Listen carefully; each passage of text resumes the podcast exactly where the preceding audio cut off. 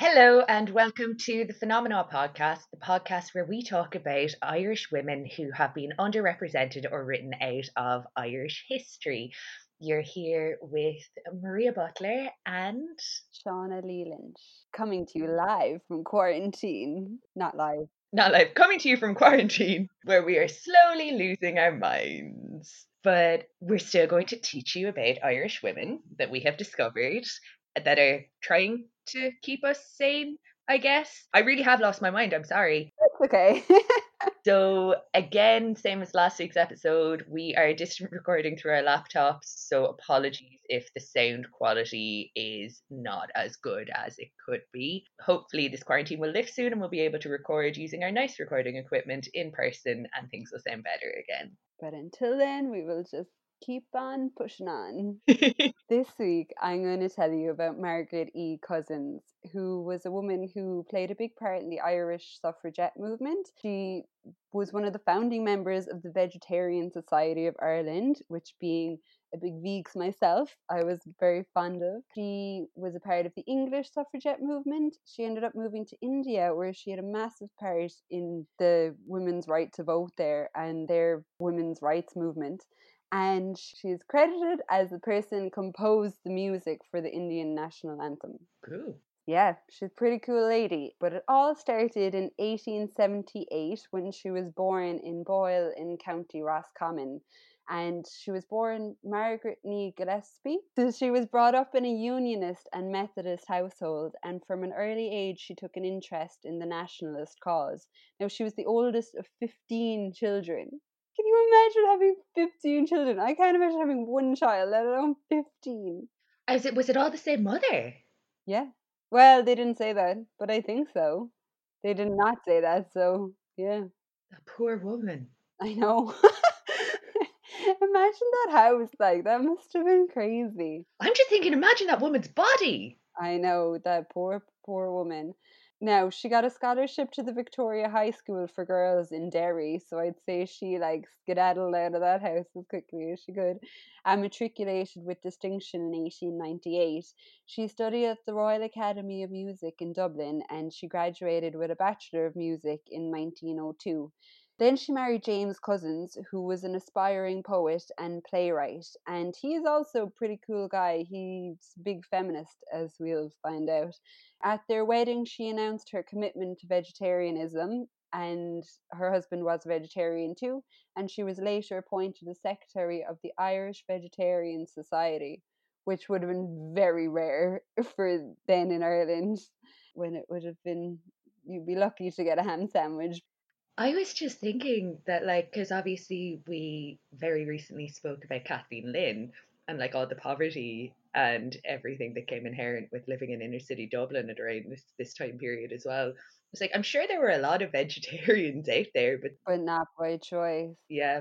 I, I do understand, like, the animal rights and all that kind of side of things. And maybe this is very reductive of me, but part of me is kind of like, oh yeah, it's all well and good for you to be wealthy, to come out and say, like, against, like, eating meat. But at the same time, there was so much starvation and poverty in Ireland at the time that, like, just eat the food that you get. She was very interested in Indian philosophies, which would have more of a reason why, I think, it's her philosophy.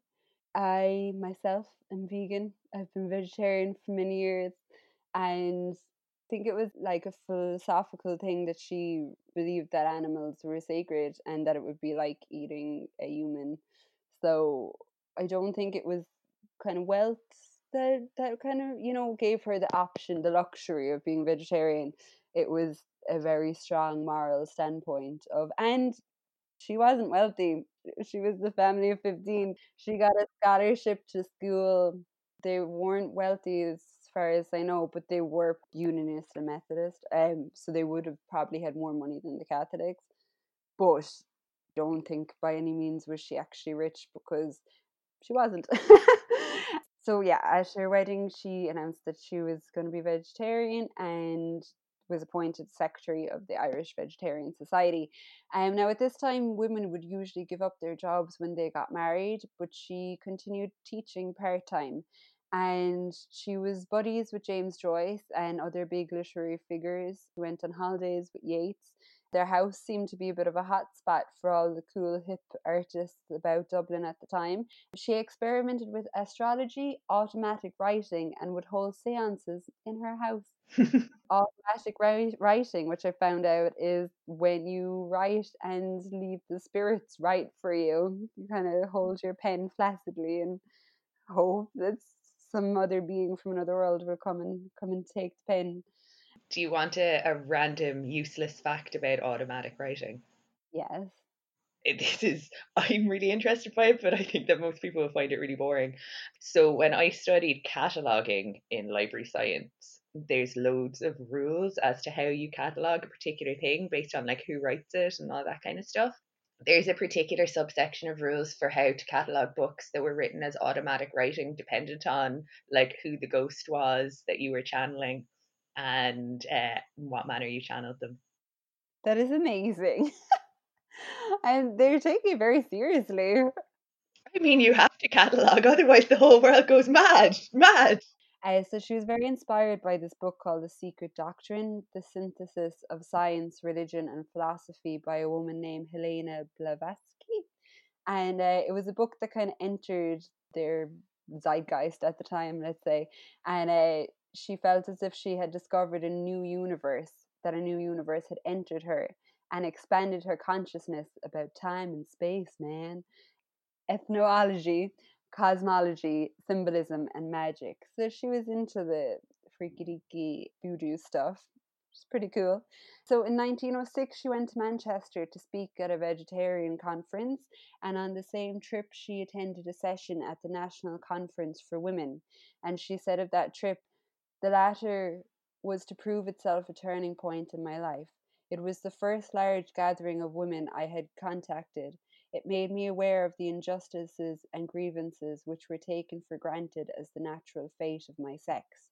So after she attended that meeting, uh, she joined the Irish branch of the National Conference of Women. In nineteen oh seven, she and her husband attended the London Convention of the Theosophical Society, and she made contacts with suffragettes, vegetarians, anti-vivisectionists, which is anti-experiments on animals and animal cruelty, and occultists in London, where she met Annie Besant, a big activist and author who becomes more relevant in her life later. So she was pretty ahead of her time, like in terms of animal cruelty and animal rights stuff. And she got very inspired by the British suffragette movement. So when she came back, she joined the women's movement here and founded the militant non-party affiliated with Irish Women's Franchise League with Hannah Sheehy-Skeffington. So they were in communication with suffragettes over in England, specifically Missus Emmeline Pankhurst, who is best remembered for helping secure women's right to vote in the U K. And her husband was also in touch with a lot of English suffragettes, so he was pretty involved as well, which is cool. And in nineteen oh nine, he actually worked for the Women's Social and Polit- Political Union in London. Um, in November nineteen ten, Margaret was amongst six Dublin women attending the Parliament of Women, which attempted to march to the House of Commons to hand a resolution to the Prime Minister. one hundred nineteen of the women marching there got arrested. fifty required medical treatment. So Margaret and some of the other women decided to break the windows of the House of Cabinet Ministers, and she was arrested and sentenced to a month in Holloway Prison. I've read about this, yeah. Yeah, so she's pretty, pretty cool, pretty radical. I like her style. So when she got let out of prison, it's a pretty good sentence in all fairness. She only got a month. If you did that now, you'd probably get a long time. I mean, at the moment, you can get put into prison for six months for being further than two kilometres outside of your house. So different world we live in. So when she got out of prison uh, and came back to Ireland, uh, her and Hannah Sheehy-Skeffington set up a feminist newspaper called The Irish Citizen, and it was first published on the twenty-fifth of May nineteen twelve as an eight-page weekly newspaper. And by June, it had sold three thousand copies and was reaching for up to ten thousand readers. The motto of the newspaper was, "For men and women equally the rights of citizenship, for men and women equally the duties of citizenship." So she regularly addressed open-air meetings in Dublin and around the country. Now, the Irish suffragettes' biggest beef was the non-inclusion of women as citizens in the agenda of the Irish Parliamentary Party's Home Rule proposal. I think we were talking about in the Mary McSweeney episode. Because Mary McSweeney actually used to publish in that um in that newspaper. Yeah, yeah. And she ended up splitting off because she thought it was more important for Irish freedom. Isn't that right? Mary McSweeney. Yeah. Whereas Margaret E. Cousins was very hard driven on women need the right to vote and everything before, and need equal part to play in everything for Ireland to become free at all. So a lot of the men, the Home Rule politicians like Tim Healy, John Redmond, Hugh Law and Joe Devlin, looked upon them really as gay crashers that were interrupting their important work, you know. So the women became quite militant to publicise their demand for their right to vote and to publicly seek support for it. And Margaret said, "Three of us volunteered to break the windows of Dublin Castle, the official seat of English domination. That sound of breaking glass on January twenty-eighth, nineteen thirteen reverberated round the world and did what we wanted. It told the world that Irish women protested against an imperfect and undemocratic Home Rule Bill. We, Missus Connery, Missus Hoskins and myself, were marched from the castle to the College Street police station next to the vegetarian restaurant."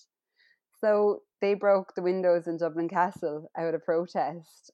This became like a common thing of breaking windows. Um, she was jailed again for another month in nineteen thirteen with fellow activists, and during their imprisonment in Tullamore Jail, they successfully fought for political status in prison after a brief and well-publicised hunger strike. So, pretty hardcore. Those early Irish feminists and their hunger strikes. Rock on. Later, she wrote a book with her husband, uh, much later, called We Two Together. So this is what she wrote in that book. "In Ireland, our work for women's suffrage was chiefly propagandist through open-air meetings in summer and indoor meetings in winter. The introduction of a Home Rule Bill supported by the Liberal Party looked very hopeful for the gaining of freedom of Ireland at long last. But the bill made no mention of Irish women being made citizens of their own country. We stomped the country, pointing out the injustice of the omission and demanding an amendment in the proposed Home Rule Bill. The Irish nationalist members of Parliament were heckled about it wherever in public they spoke. They did not like this. They objected to women butting into their men's way of winning political freedom. But the era of dumb, self-effacing women was over. Everywhere we explained that the Irish Women's Franchise League was not identical in its militant methods with the English suffragettes. We were not attacking shop windows. We had no Liberal by-elections, no cabinet ministers in Ireland. We were as keen as men on the freedom of Ireland, but we saw the men clamouring for amendments which suited their own interests and made no recognition of the existence of women as fellow citizens. We women were convinced that anything which improved the status of women would improve, not hinder, the coming of real national self-government." So it's pretty obvious what she's saying, you know, but at the time would have been really somewhat radical, you know. Mm, for sure. And it's such common sense. Very much so. She seems to be really like clear spoken about her points and stuff, which really I think lended to her affecting so many people. But unfortunately, times haven't changed that much, that as artists and kind of radical thinkers, they weren't making enough money to survive in Dublin, herself and her husband. They were in quite a pickle financially, even though her husband had loads of books and a few plays, and she, you know, was doing a lot of work herself. So they actually had to immigrate. And they first moved to Liverpool, where he worked in a vegetarian food factory for a while. But in nineteen fifteen, they were invited to India by Annie Besant, who was the author and activist they met in London.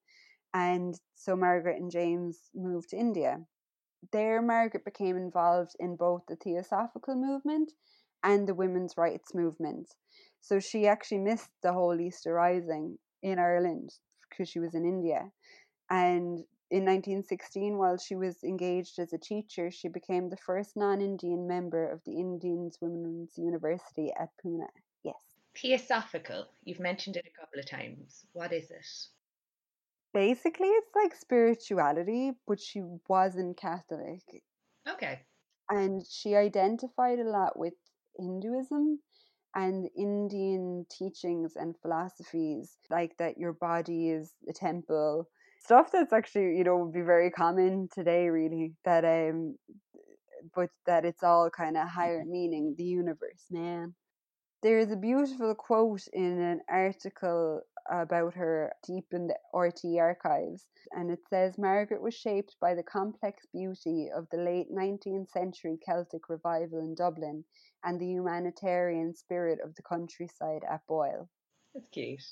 Now, she differed from a lot of Western women that went to India because she wasn't engaging in this kind of white savior type behavior that is well known and still very active today, you know, when people come back from India and like completely appropriate culture and stuff like that. Like, she was very um like logistical and practical, and she was there to work and be a member of the community and to serve her community and to live her life. She wasn't there as a lot of nuns and stuff went, you know, and thought to do charity work. She was there to she wasn't there to like civilize the community or not at all. And she wanted to integrate into the, the community there. So yeah, she taught at a school for children at Madanapallam. I'm sorry, I don't, I can't pronounce that correctly. While James worked as a newspaper editor and later as the principal of the Theosophical College. Now, one important part of her life, or what turned out to be a very significant moment, was that there was a poet and polymath, which is a person of wide knowledge or learning, which I found out. Like the two of us. Oh, yes, of course. I didn't even have to look that up. I just knew it. Because I'm a person of wild knowledge. Wild knowledge? Wide knowledge. No, I probably have wild knowledge. That's probably more accurate. Um, so his name is, I'm so sorry if I'm pronouncing it wrong. Um, it's pure ignorance. I should have looked it up. Rabindranath Tagore. I'm just going to refer to him by his surname from here on in, who was a polymath and poet and the first non-European to win the Nobel Prize for Literature. He came to stay with them for a little while, and it was just a short visit, but it turned out to be a massive moment because he sang this song while he was there, which was, again, pardon my ignorance, mispronunciation, uh, Jana Ganamana, with they were very, I know, very affected by, uh, which is a song that kind of references a lot of religion, sorry, regions, mountains and rivers of India. And he sang it there and they were very influenced by it. And he made his English translation when he was there. Now, why it's important is because that actually went on to become the national anthem of India when India became free from Britain. And while he was there, the song had never been transcribed to to a permanent tune, you know. But when he was there, he gave her the swara, which is the notes, and she composed the melody using what he gave her and, you know, the way that he sang and everything, so that it was a permanent record. And that is now what is the Indian uh, national anthem. So she's credited as the music composer of the Indian National Anthem, which is pretty cool. That is pretty cool. She's less of a composer and more of a chronicler, though, is she? Yeah, but they they still give her the the cred. So after that, she became involved with two highly significant associations, the All India Women's Conference and the Women's Indian Association, and they were launched by herself and Annie Besant uh, with the support of Indian women. For the Women's Indian Association, she edited their journal and was very outspoken on women's rights. They were very active in organising a delegation to interview some of the higher-up political bigwigs who were inquiring into constitutional reform in India. So they were going to go ask them questions about what was going on, and she drew up the address. And in it, she called for the vote for women, women's education, teacher training schools, women's medical colleges and maternity courses, compulsory and free education, and an equal number of schools for boys and girls. So they approached these guys with this. During the nineteen twenties, she drew closer to the Gandhian philosophy of non-cooperation, which was a movement to resist British rule through non-violent means. She was insistent on women's right to vote being part of the platform, and she used her experiences from Ireland and England to organise campaigns in key provinces. And she began in Madras and went to Bombay and Bengal and arranged public meetings, lobbied Indian legislators, and solicited funds from Indians and foreign suffrage groups. So this would have been really rare at the time. Like, not only was she very anti-British rule in India, she was very outspoken on women's rights, and she went publicly speaking all around India, you know, to tell people about this. In nineteen twenty-three, she accepted an invitation from a local Hindu elite to become an honorary district magistrate of Saidapet Court of Madras. Of Madras. She stated that she would accept this invitation as it came from an Indian person and not from a representative of the colonial state. She mostly administered civil cases and had the heads of different religions in India by her side to help her with law books. That's really cool. Yeah, yeah. Was she one of the first female magistrates in India? Yeah, and she was quite outspoken on not wanting to be, you know, like, she wouldn't have taken the position if it wasn't from a local person. And she did give it up after a year because she wanted it to be given to an Indian woman. Because that was the one criticism I was going to have, was like, you know, that's great, but at the same time, even though she is against like the British rule and all this kind of stuff, you could see how she could be a stand-in for British rule by virtue of being like Irish, all right, but like would have grown up in similar circumstances. But again, there's still that idea of the white colonizer coming in and taking the jobs. That's really cool. For sure.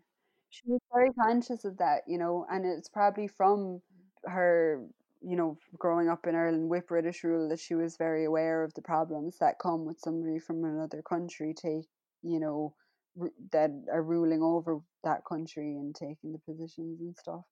Um, she wrote a book called The Awakening of Asian Womanhood. Now, when I heard this, I was like, oh, I was like, Jesus, is this going to be like, you know, weird or patronizing or, you know, white woman savior grossness? But it's not. I actually read the, I skim read the first seventy pages of it. It's actually all online, the whole book, and I'll post the link below. And um, in it, it's really well written, and it reads like something that's written today. I have a little quote, like, it's very just about women's rights and what feminism currently stands of or currently consists of in India, and kind of the plight of women there. And she was really anti-child bride situations, and in it she details out the issue, what happens to woman's psychology if she becomes a bride when she's twelve, and how that will then negatively affect the man and hence society and everything like that.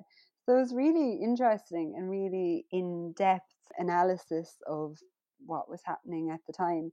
In it she says, I just have one quote from it that I thought was interesting. Ignorance makes slaves. Slave mothers produce craven children. The ignorance and enslaved conditions of later Roman mo- motherhood brought about the fall of the great Roman Empire. There is a Western saying, educate that you may be free. Foremost then among the race regenerators and nation builders who will be those large-minded persons who will work for the education of women. So in it, she was really just promoting the idea of women getting the education that they deserve. And she kind of goes through the different character anal- analysis of women's place in society from an observational perspective. But it's not, I was pleased to find out it's not, you know, written from a, a kind of a colonial point of view. Or a... or I'm not going to lie, when I first heard the title, I was like, it's a sexy book. Yeah, The Awakening of Asian Womanhood. Yeah. Um, no, but I, I I actually I enjoyed what I read of it, so I'd recommend checking that out.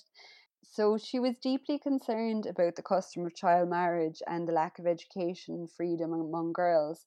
And in nineteen twenty-one, there were over ten million girls who had been married between the ages of ten and fifteen. She pointed out the social protest against these regressive practices by the people. So she was pretty steadfast in trying to reform that happening in society. She became very close with a woman who was an activist and a theatre practitioner named Kamala Devi Chattopadhyaya. Again, I'm so sorry for my bad pronunciations.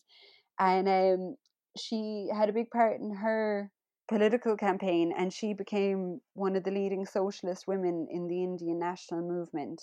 They worked together a lot. In nineteen twenty, they tried to produce a drama together that had males and females acting together, but they faced mass opposition, as you can imagine. But um, because of that opposition, they actually then set up a political campaign for this woman to come into power. And she was very influenced by Margaret, who they call Greta, and she called her that she was like her guru. Uh, what she says of her was, It was Greta who organised the campaign, publicity, volunteer corporations, and all the necessary paraphernalia. Music and cultural shows were introduced at election meetings, which people thoroughly enjoyed. An entirely different atmosphere was created by Greta's creative brain, and all tension, vulgarity, abuses were avoided. The band of volunteers with dark blue badges had a sense of purpose, an emotion of romance and chivalry injected into them by the style of the campaign. She worked very hard and made everyone else work really hard too. So she was really um, liked there. Her style of campaigning and stuff was appreciated and used a lot to pursue women's movement and socialist movement.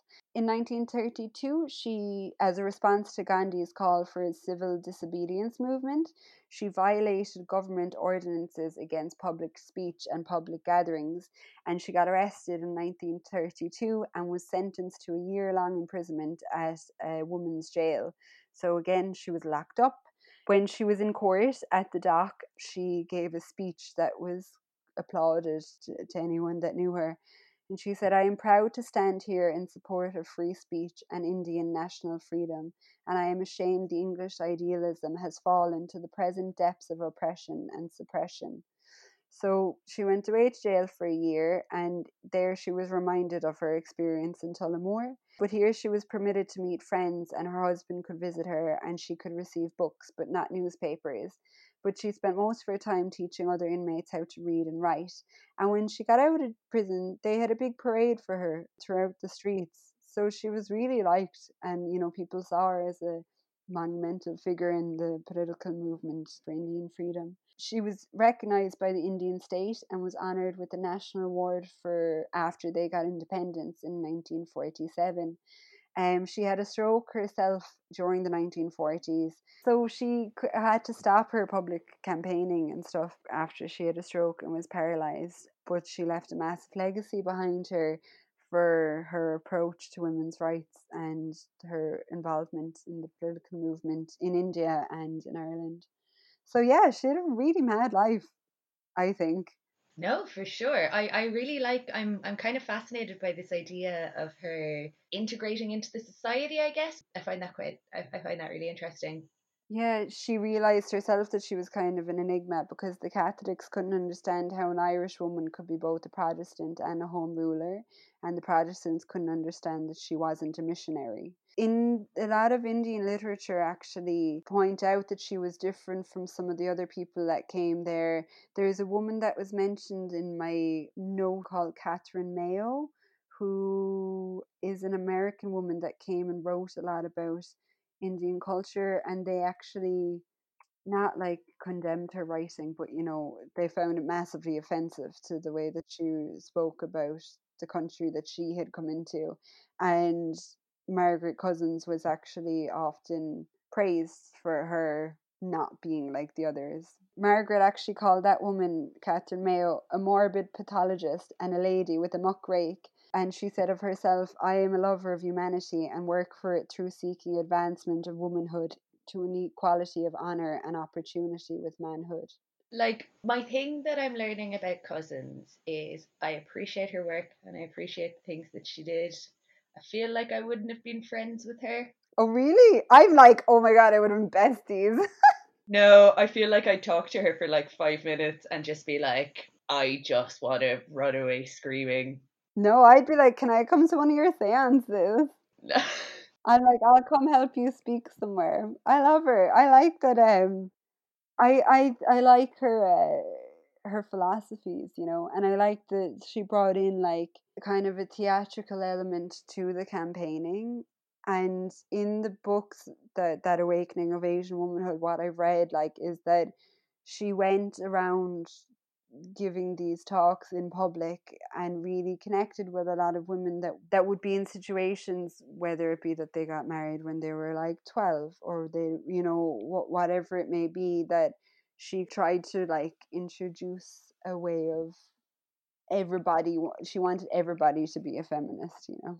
Oh, like, I completely get it. I'm just saying, like, in, in my mind, when you're talking about her, she just, so, like, I went to an Educate Together school when I was younger, and a lot of mothers would have been a particular type. They would have worn the flowy clothes, and there would have been crystals everywhere, and whenever you walk into their house, there'd be incense, and it would just be like, why can't we all just get along and have some tofu? I'm currently waving a crystal at Maria, and tofu is my favorite food, so we would have been great friends. Yeah. Look, you can appreciate somebody's work without thinking that you're going to be friends with them, and that's the real lesson in feminism. Yeah, I ha- I'll link all the stuff below if you fancy reading some more about her. Then it's all there for you. But I would recommend checking her out. I think she was a pretty, pretty cool gal. Or, or pick up a pen and uh, see if she'll come to you. You could do some automatic writing. See if the spirit of Mary E. Cousins will come to you and write something. I mean, we're all in, in dire need of human contact at the moment, so maybe some superhuman contact will solve the problem. Couldn't hurt, right? So thanks very much for listening, everybody. If you liked this episode and you haven't listened to our other episodes, please feel free to go back and listen to them, especially now that we've got loads of spare time. Please follow us on our Instagram page, Phenomena Podcast, or on our Facebook. And just, yeah, get in touch and say hi to us because we're lonely and locked away from the world. So, yeah, thanks for listening and we'll talk to you guys again, hopefully next week. Bye.